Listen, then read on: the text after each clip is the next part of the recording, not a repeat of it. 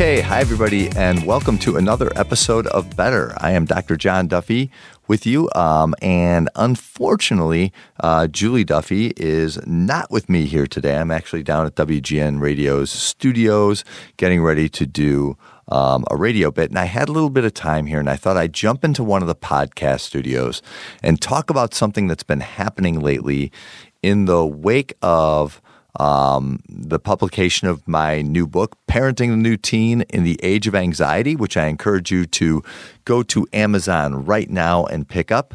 Um, and some of the talks I've been doing in the wake of this thing. And um, there's there's a, a theme that has jumped out at me over the course of the last several weeks that I would feel terribly remiss in not highlighting in some forum. So I thought, what better place to do it than here on the Better podcast? Um, lately, I've been talking about kids and suicide and suicidal thinking all the time. This has been this has become part of my daily discussion, my daily routine. Um, I added at the part of my at the, at the onset of my most recent talk, I added something that was true. I talked about the calls that I get at the beginning of most days, including today, and at least once or twice or three times, almost every day during the school week, I get a call suggesting that a child is in desperate straits, feels terrible about him or herself, something horrible has just happened, or something that feels horrible that we adults might not deem as horrible. And so our child feels suicidal. Our child is thinking in that day about taking his or her own life. Now, I am spending a lot of time these days asking parents to confirm that they were never a teenager. And I know some people in my generation actually thought about suicide, but there weren't many of us. And for an awful lot of us, that thought was fleeting. And um, I, am reluctant to say this, but uh, I went to a school with 4,000 kids. And I can name the kid who took his life when I was there over the course of four years. My son went to a school with 4,000 kids. I don't know how many, and I'm the therapist in town. I'm one of the therapists in that town. I don't know how many kids took their lives while he was there. In the past four years, it's even more. Um, and that's true of virtually any high school anywhere. I meet new kids in my practice and in my life all the time because uh, uh, because of an artifact of what I do, and an awful lot of them will tell me directly, "Hey, somebody I know." feels this way, feels suicidal, or has taken their lives. So there are an awful lot of kids in this generation today who have known somebody who actually has completed suicide, is dead, is gone. Um, and so I think we have to talk for a moment about the fragility of young life and why it is so fragile now. Um, so I spend a lot of time talking about all the new pressures and stressors our kids are under, academic strain um, that scares our kids and makes our kids incredibly anxious and sometimes drives hopelessness in our kids because they picture a future and they don't know if they can manifest that. They are having a very difficult time, a lot of them, seeing where I am now and where I want to be. And that draws some hopelessness. Sometimes their disconnection, their lack of actual meaningful relationship is part of what draws distress and hopelessness in an awful lot of kids. This is a reality. Um, social media sometimes can do it. In that, um, I, I, just finished recording a podcast with with Heidi Stevens recently, and we were talking about a boy who took his life. Um, he had um, left some uh, intimate messages for another boy. He was not out. Uh, somebody found them overnight by morning, this boy had taken his own life. So somebody had posted them somewhere else online. Other people who he went to school with or who he knew saw these messages, and he couldn't see past that crisis And that's what a lot of young people who have been suicidal tell me is they wind up in the suicidal fog where they feel like the only right thing to do, and this is true of Corey Walgren, um, who we talked about a few weeks ago in um, in that discussion about my brother Tom. Um, oftentimes, a lot of these people who take their own lives, if they survive, they will tell us, um, "I thought this was the right thing to do for everybody. I couldn't see another right thing to do."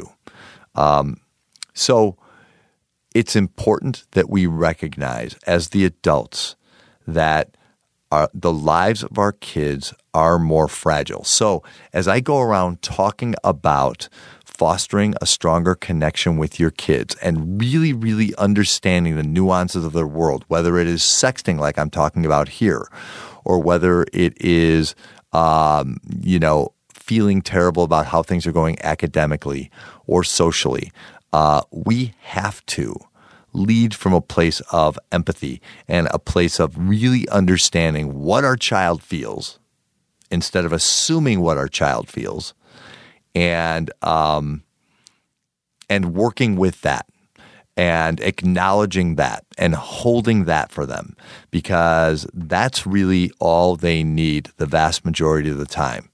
Rarely is something that somebody feels suicidal about Rarely does that require a solution. Rarely does that require your action. It requires you to listen really, really well to what's going on in the mind of your child. And that's really what I wanted to get on here today and talk to you about.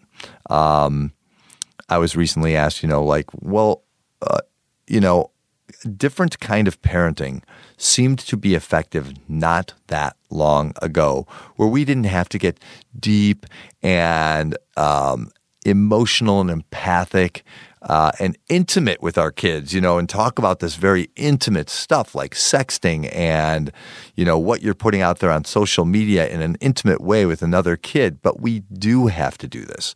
We do have to do this now.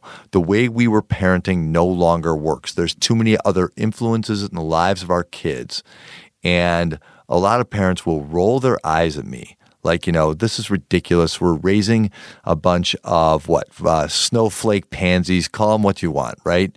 I can't believe how soft and entitled this generation is. And let me just take a moment to dispel that myth with every ounce of my energy because, man, the generation coming up today is deep and thoughtful and they carry enormous burdens when it comes to the stress and the overwhelming noise in their life coming from all sorts of different directions, including us, if we're being re- reasonable and honest and fair about it. Um, so these aren't snowflakes. These are really, really strong people carrying really, really heavy burdens.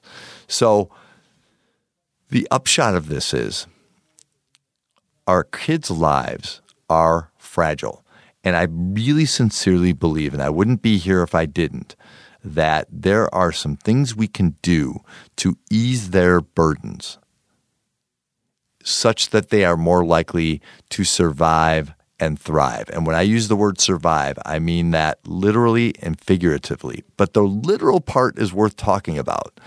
More and more kids are taking their lives all the time. More and more kids think about and consider the possibility that they um, might take their lives one day. It's on the table. Or kids are passively suicide, like you've heard me talking about on this podcast before, where it's like, mm, I'm not sure that I care if I wake up tomorrow. And that's the last thing we want our kids to feel on any regular basis. So, part of our job is to provide hope for our kids. The method for doing that, I think we sometimes miss because I end up my talks these days saying we think parenting is something we do. we think it's active. We think there's technique involved. The truth is, a parent is someone we are. And as such, our job is way more to listen and to understand, even about stuff we feel on the outside like we disapprove of the sexting, the vaping, the juuling, the cheating, the um, you know, some of the stuff, the inappropriate language that our kids put on social media. Uh, I hate to be so crass about it, but get over it, man, and have an open, honest discussion with your kid about a lot of things and be willing to listen to what they have to say because this is the intervention. This is the parenting technique, if you need to use those words, that is going to have an impact on your child's life and very well might save it. So, um, less talking, more listening, more understanding, and more empathy for the situations our kids are in and what they're going through and what they're suffering. This is crucial. It is really, really important. And so I thought I'd just take a couple of minutes and supplement some of our other podcasts with those few thoughts. Um, this is and Julie and I will be back with you very, very shortly, hopefully next week. Um, for those of you hearing this now, um, if it's not already uh, Thursday, um, October 3rd, I will be at um, at Nazareth Academy at seven o'clock on Thursday night. On um, next, oh boy, I want to get this right.